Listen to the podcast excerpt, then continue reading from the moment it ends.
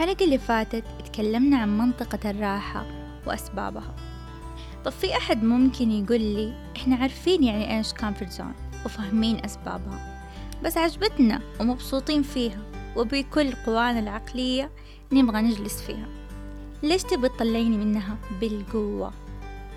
عشان كده لازم أوضح لكم ليش لازم نطلع من ال comfort zone وكيف نطلع منها. فحبدأ حلقتي اليوم ب ليش لازم نطلع من منطقة الراحة؟ لخصتها لكم في خمسة نقاط مهمة من وجهة نظري أنا. الخروج عن نطاق راحتك من وقت لآخر يولد ضغط إيجابي كافي بأنه يكثف لك تركيزك إبداعك سرعتك قياديتك ويساعد في تحسين ردة فعلك للضغوطات الغير متوقع حدوثها في حياتك. تاني نقطة لما تاخذ خطوة فيها خطورة نوعا ما لهدف معين هتقيم السلبيات والإيجابيات وتشوف إيش هي المخرجات المحتملة من الخطوة. بالتالي هيصير عندك وعي كافي إنه أشياء كويسة ممكن تصير وكمان أشياء سيئة محتمل حدوثها. لكنك رح تاخذ الخطوة هذه على أي حال وعلى المدى البعيد أخذ الخطوات اللي فيها خطورة رح تزيد شجاعتك لأنه حيصير عندك الخبرة والوعي الكافي للتعامل مع المواقف الصعبة. ثالث نقطة. Shaking things up ramps up productivity. أحيانا الضغوطات اللي في حياتنا والتغيرات اللي بتحصل تساعد بتسريع الإنتاجية. مثلا دائما في المدرسة أو الجامعة أو حتى العمل لما يكون في لل task معين أو لعمل معين deadline يعني وقت معين لتسليم العمل أو الواجب. رح نتعرض لضغط بسيط وهو ضيق الوقت. بالتالي نحاول ننجزه ونسلمه في الوقت المحدد. بينما لو الوقت مفتوح رح يكون في مجال للتأجير والتكاسل أكثر. مثال آخر. في البنوك أو المحلات يحطوا تارجت للبائع سنوي بحيث مبلغ معين لازم يدخله للمكان. وعشان الضغط ده رح يتحدى نفسه وينجز. معناته الضغط أو ال stress مو بس يزيد من سرعة الإنتاج لكن أيضا يحسن من التركيز الإبداع الذاكرة القيادة وإدارة المهام. رابع نقطة. الأخطاء تأتي معها بعض المنافع. لما تعمل خطأ فهذا أفضل شيء ممكن يصل لك عشان تتطور. وده الشيء دايما موجود في سير حياة العظماء. لكن الأهم من هذا كله الامبرفكشن أو عدم الكمال اللي تحسه لما تعمل خطأ يذكرك إنك أنت إنسان ويقرب الناس منك لأنه ده الشيء الطبيعي. إحنا مو آلات. واللي يحسس الناس إنه أنا كامل وعظيم وما قد أخطأت فالناس تنفر منه ويحسوه كذاب ونرجسي وبيبالغ. فالسعي وراء الكمال أمر مبالغ فيه لأنه كلنا بنغلط وما فيش أحد منزه من الخطأ. النقطة الخامسة You learn what you really made of. وهذه بالنسبة لي أهم نقطة. إذا أنت دائما في مرحلة الهدوء والاستقرار وبتتعامل مع نفس عاداتك المعتادة كيف تبى تعرف إيش هي قدرة تحملك؟ ومع إيش كمان تقدر تتعامل؟ وإيش هي قدراتك الحقيقية؟ لما تدف نفسك برا منطقة الراحة وتشوف نتائج رح تخليك تستمر بدف نفسك للأمام في كل مرة. فضولا منك إنه تشوف قدراتك سواء ضبطت معك أو لا. حيدخلك في تحدي مع نفسك بإنك تطلع بشي جميل. دام إنك حطيت كل الاحتمالات قدامك وقبلت بيها وقبلت تاخد الخطوة فأنت المتحكم. You're in control. والشي ده هيحسسك بالقوة.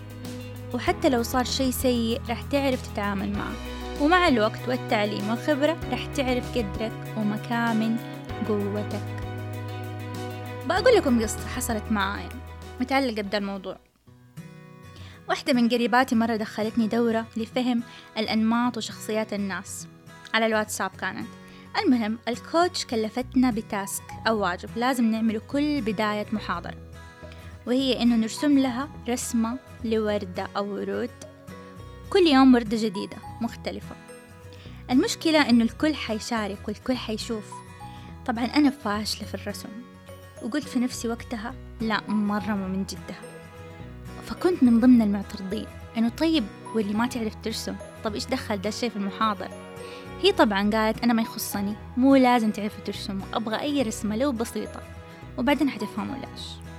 وفعلا جاء أول يوم وجبت ورقة ومرسام وفكيت النت وحاولت أطلع رسمة عشان أرسمها. طلعت وردة يعني حقون الابتدائي ممكن يرسموها. وهذه كانت قدراتي يعني. وطلعت لا بأس فيها. ورغم إني مستحية منها بس شاركتهم الرسمة. وطلع معايا رسامات في الجروب ما شاء الله. فكان موقف محرج بالنسبة لي وكنت مرة stress بسبب الموضوع وكل يوم كان لازم أسوي نفس الشيء المهم تاني يوم ثالث يوم لقيت إني صايرة أتطور والرسمات حقتي حلوة وصرت أشغل music عشان أدخل في mood الرسم وصار عاجبني وخفت توتر وصرت متحمس عشان أشاركهم وطبعا اللي يعرفوا قد إيش أنا فاشلة في الرسم انصدموا إنه wow يجي منك وحركات. بعد ما خلصت الدورة فهمت كان قصدها إيش. لما تعطي نفسك فرصة في شيء جديد ممكن تكتشف أشياء جديدة في نفسك وكذلك ينطبق على إعطاء الفرص للناس. Challenge yourself in order to reach your maximum potential. Don't give up easily. في أشياء ممكن تصحي في نفسكم روح الحياة. لسه في أشياء كتير في الحياة تنعاش وتكون سبب في إنك تقوم من السرير بحماس كل يوم. في أشياء لسه ما جربتها ولا خطرت على بالك. وخلوا في بالكم أبسط الأشياء اللي نستتفهها ممكن تعمل فارق كبير في شعورنا وتفكيرنا. أتمنى أكون أقنعتكم إنكم دحين تطلعوا من منطقة الراحة حقتكم. عشان رح أبدأ أقول لكم كيف تطلعوا منها. رح أقسم كيف نطلع من منطقة الراحة إلى قسمين؟ شيئين لازم نغيرها. القسم الأول القيم والمبادئ والأفكار والمشاعر اللي لازم تكون عندنا عشان نقدر نطلع من منطقة الراحة. Values, basics, thoughts and feelings. القسم الثاني الأفعال والتصرفات والعادات اللي لازم نسويها عشان نقدر نطلع من ال comfort zone اللي هي ال actions behaviors and habits. ودحين رح أبدأ بالقسم الأول. كيف نطلع من منطقة الراحة؟ بدءا بمشاعرنا وعقلنا وتفكيرنا وتصحيح طريقة نظرتنا للأمور. زي ما ذكرت سابقا التغيير يبدأ بالداخل أولا. وعشان تتغير طريقة إحساسنا لازم نغير طريقة تفكيرنا. وحتكون بالخطوات التالية.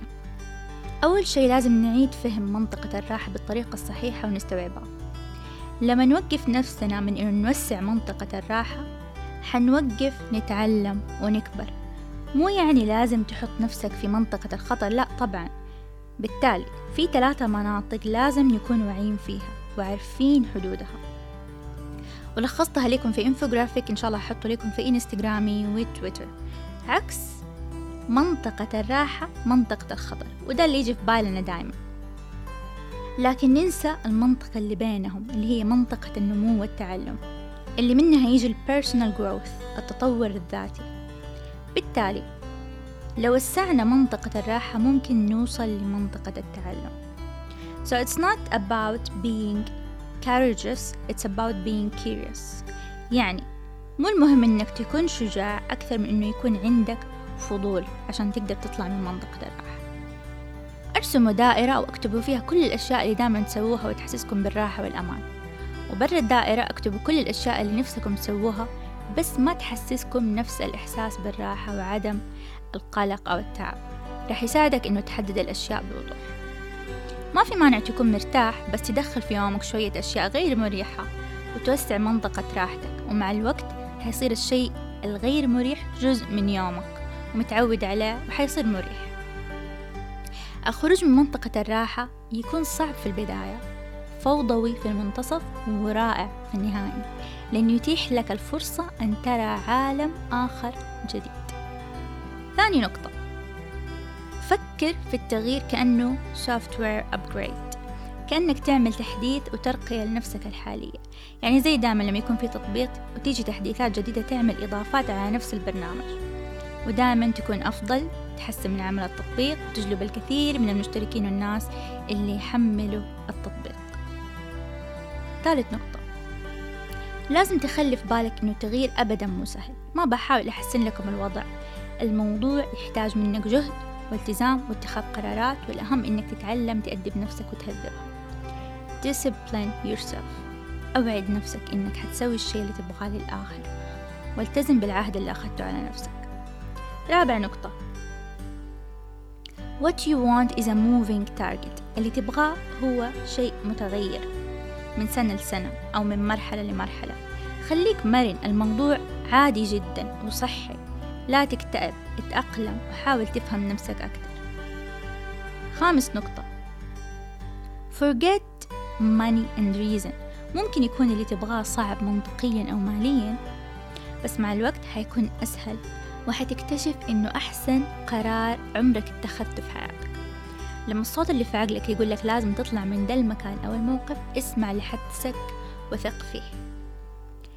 بالتالي نروح للنقطة السادسة. لازم تثق بنفسك وبقدراتك ورح تقدر تعمل أي شيء. مثلا حاب تعمل مشروع بس قبل تبدأ عارف إنه حيفشل. لكن قلت لنفسك يلا نعطيه فرصة. عشان تسكت الصوت اللي جوتك بإنه لازم تتحرك. تتوقع إنه ينجح؟ لا لأنك حكمت عليه بالفشل قبل ما يبدأ لأنك مو مؤمن فيه. ممكن حطيت جهد فيه بس من جوات قلبك عارف إنه حيخسر. فما حتغامر تحط كل جهدك وفلوسك مثلا.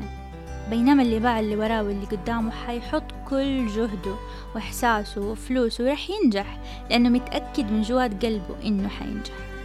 سابع نقطة. طبيعي نحس بخوف وغرابة لما نسوي شي جديد علينا ولكن هذا الشيء اللي حيخليك تتطور لأنه الأشياء اللي تخوفنا هي الأشياء اللي حتعلمنا لأننا ما عمرنا سويناها. النقطة اللي بعدها. غير نظرتك لكلمة روتين. فكرة إنه أنا أطفش وأكره الروتين لازم تتغير. كنت أفكر إنه أنا مزاجية وما أحب أسوي نفس الشيء كل يوم. والحياة مي حلوة إحنا نعيشها في ملل وكل يوم نعمل نفس الشيء. اختاروا روتينكم بعناية عشان تحبوه. عشان يصير فعال تصمموا بنفسك وتضيف أشياء جديدة للأشياء اللي أصلا متعود تسويها عشان يكون في توازن. علميا أثبتوا أنه أي شيء تمارسه يوميا لمدة واحد وعشرين يوم يتحول لعادة. ما عاد تحسه تقيل على قلبك بس لازم تكون تبغاه كفاية عشان تستمر. كمان ممارسة التأمل أو المديتيشن لأنها من الأساليب اللي تطور فيها وعيك بأفكارك وتطور فيها عقلك تقدر تبحث عن الموضوع بتعمق راح تكتشفوا الكثير. نقطة تانية مهمة. Visualize your perfect day. التخيل قوة عظيمة. إحنا ما نعرف نستخدمها. تخيل يومك المثالي. كل تفاصيله من أكبرها لأصغرها. للإحساس الجميل. تخيل إنك أنجزت الشيء اللي تبغى توصل له. وإحساس الوصول راح يعطيك دفعة إنك تكمل وما توقف. النقطة اللي بعدها. قبل لا تعمل شيء اجمع كل المعلومات عنه اللي تقدر عليها. لأنه العلم قوة ولأنه غالبا الخوف يجي من المجهول أو جهلنا بالشيء. فكل ما عرفت عن الشيء كل ما قل خوفك منه. نقطة جدا جدا مهمة. حط خطة عمل وأبدأ بالشيء الأسهل وتابع تطورك عشان تتحمس تعمل أكثر. وحيخلي من الصعب عليك إنك تتركه لأنك مشيت فيه مسافة بتتطور.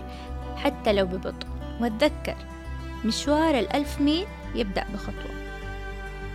وفي شيء حطيته لكم في نفس الإنفوجرافيك اللي حنزله؟ شكل زي الدرج كده اسمه progression loop.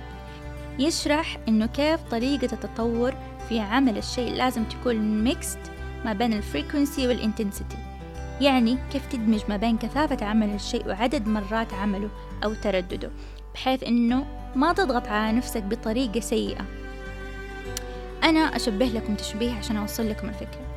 فكر في الموضوع زي لو عندك حبل مطاطي لو شديته فجأة زيادة عن اللزوم وتركته حيخرب. مستحيل يرجع لشكله الأصلي. أو ممكن ينقطع أصلا. أو ممكن كمان يرجع ويعورك أو يضربك. بالتالي عشرة بالمية بس من العمل كافي بأنه يزيد تطورك ويتحول لعادة مع الاستمرار. نشوف اللي يروح الجيم مثلا أول أسبوعين يكرف نفسه ألين ما يقدر يتحرك. ألين ما تبرد الحماسة ويبطل يروح. بينما لو بدأ بالتدريج بالجهد والوقت يكون قليل مثلا نص ساعة حيكون كافي بأنه ما يكره الجيم ويكمل. والنقطة الأهم هي إنه لازم يكون في rest في سلم التطور اللي هو في ال progression loop لازم تبدأ بشيء قليل وتستمر فيه ألين ما تتعود عليه. وبعدين تاخد راحة قبل لا تنتقل لشيء أكبر أو تطور أو نقلة نوعية في الشيء اللي أنت بتعمله. وأعني بكلمة راحة راحة قصيرة عشان لا تبرد وما تقدر تكمل بعدين. وآخر نقطتين عجبتني قرأتها في مجلة فوربس uh, أونلاين Revisit your great accomplishment.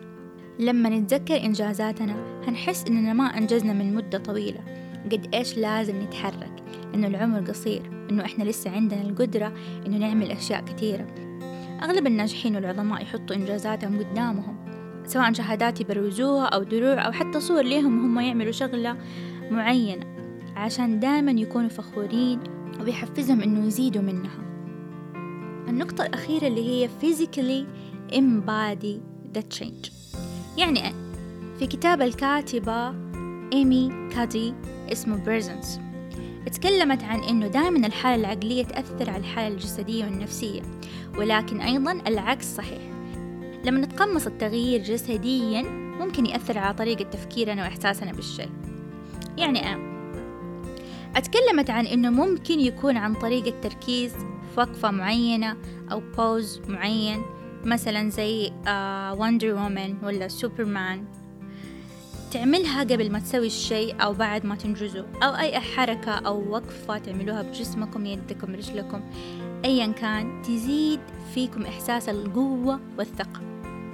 أو مثلا رقصة الفوز أو النجاح اللي نشوفهم يعملوها في الأفلام مثلا بعد ما ينجزوا شغلة مرة مهمة أو مرة كانوا يبغوها. والنقطة هذه ذكرتني في قصة قرأتها في كتاب نو مار وات للكاتبة ليزا. الكاتبة بتقول إنه واحدة كانت تبغى تطلع تلقي محاضرة وإنه أول ما طلعت ضغطت كده بإصبعها على رأسها وبعدين بدأت تتكلم وبعدين راحت سألتها بعد ما خلصت المحاضرة ليش عملتي كده؟ ليش ضغطتي كده بإصبعك على رأسك؟ قالت لها إنه كانت دائما تخاف من مواجهة الجمهور وترتبك لما تيجي تتكلم قدام ناس كتير فاخترعت حركة اتخيلت زي إنه في زر في عقلها لما تضغطه خلاص ما عاد تفكر ويروح الخوف وحقيقي حست فيه وصدقت بوجوده ونجح الموضوع. هذا يعني إنه إحنا عندنا قوة هائلة ممكن نستخدم فيها عقلنا لو فهمناه صح. كده ننتقل للجزء الأخير من الحلقة اللي هو الجزء الثاني أفعال أو عادات ممكن نعملها عشان نطلع من ال comfort zone أول نقطة أنه تبدأ بتغيير محيطك الخارجي بدءا بأصحابك. ما أقول غيرهم لكن حاول تمشي مع الناس اللي يرفعوك ويساعدوك تصير أحسن نسخة من نفسك. لما تكون مع ناس دائما يبغوا يطوروا من نفسهم هتحس إنه في شيء فيك غلط. أما لو العكس هتحس إنه الكل كده فعادي يعني تفضل في مكانك. طب لو خسرت أصحابك الحاليين أقولك اللي مو متقبل يطلع معاك لفوق ممكن تسيبه تحت. اللي دائما يتحلطم ودائما يجيب لك طاقة سلبية هم أسوأ نوع من الأصدقاء. Sometimes you have to close a door then another will open.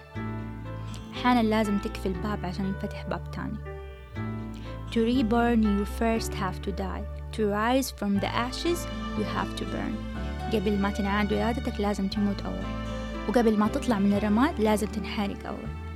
قرارات صعبة لازم تاخدها عشان تتحرر وتتطور. النقطة الثانية.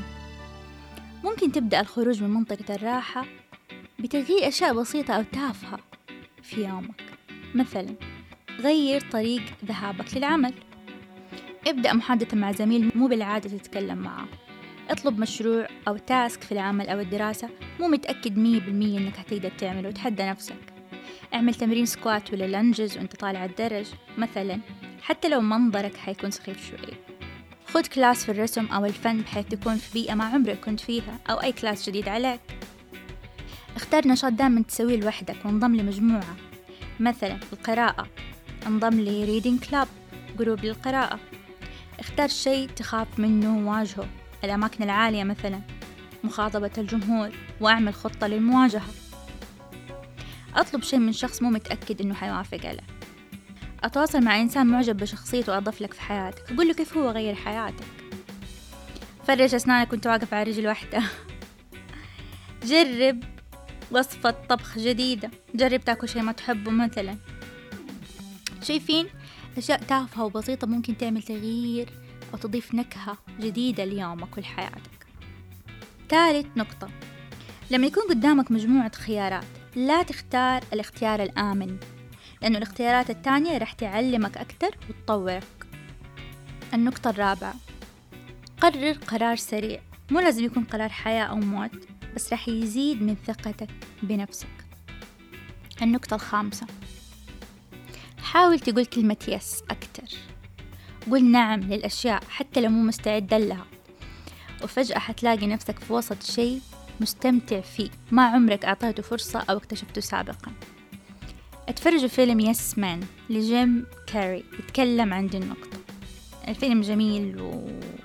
ودمه خفيف كده. النقطة السادسة volunteer هتكون تجربة تعليمية إنك تتطوع في شيء ما قد عملته قبل كده. راح تتعلم أشياء كتير وتساعد وتعرف ناس أكتر وبعقليات مختلفة. سابع نقطة اسمح للآخرين إنهم يقرروا عنك أحيانا. مرة قرأت لواحد يقول أنا أخلي زوجتي تاخذ قرارات السفر وتخطط عني وعنها لأنه لو ما سويت كده ما عمرنا حنروح مكان. أحيانا لما تخلي outgoing person يعني شخص مرن ومنفتح للحياة أكثر يخطط لك يكون أسهل وتمشي على خطته. يكون هو عنده مثلا مهارة التخطيط لكن أنت ما عندك. عشان كده ذكرت أهمية اختيار الأصدقاء ومع مين نجلس أغلب الوقت. وخلوا في بالكم إنك تسمح للناس تساعدك ما يعني إنك ضعيف لكن كلنا نكمل بعض. النقطة اللي بعدها سافر مكان جديد. مارك توين يقول Travel is fatal to prejudice, bigotry and narrow mindedness يعني السفر مميت أو قاتل للتعصب بكل أنواعه للحكم المسبق على الناس والأشياء ولضيق الأفق. لأنه السفر يفتح لك آفاق عقلك ويزيد مرونتك في التعامل والتفكير ويعرفك على أشياء جديدة ممكن تكون سبب في تغيير حياتك. لما تسافر لا يكون كل هدفك فقط السياحة. حط في خطتك التعرف على ثقافة البلد وإنك تتكلم مع الناس اللي فيها كمان. النقطة اللي بعدها اتدرج في أخذ المخاطر وخليك واعي. يعني أخذ المخاطرة عبارة عن عضلة أنت تطورها. بالممارسة. يعني مثلا قبل ما تبيع اللي وراك واللي قدامك عشان تفك محل حط خطوات قيم المخاطر عشان تقدر تحضر نفسك للأسوأ وتكون جاهز. لا تخاطر بكل شيء كده مرة واحدة. في نقطة كمان كده ظريفة. جدد نظرتك للحياة. ومن أهم الأشياء اللي تساعد هو الفن. ليه؟ لأنه الفن وقود للخيال.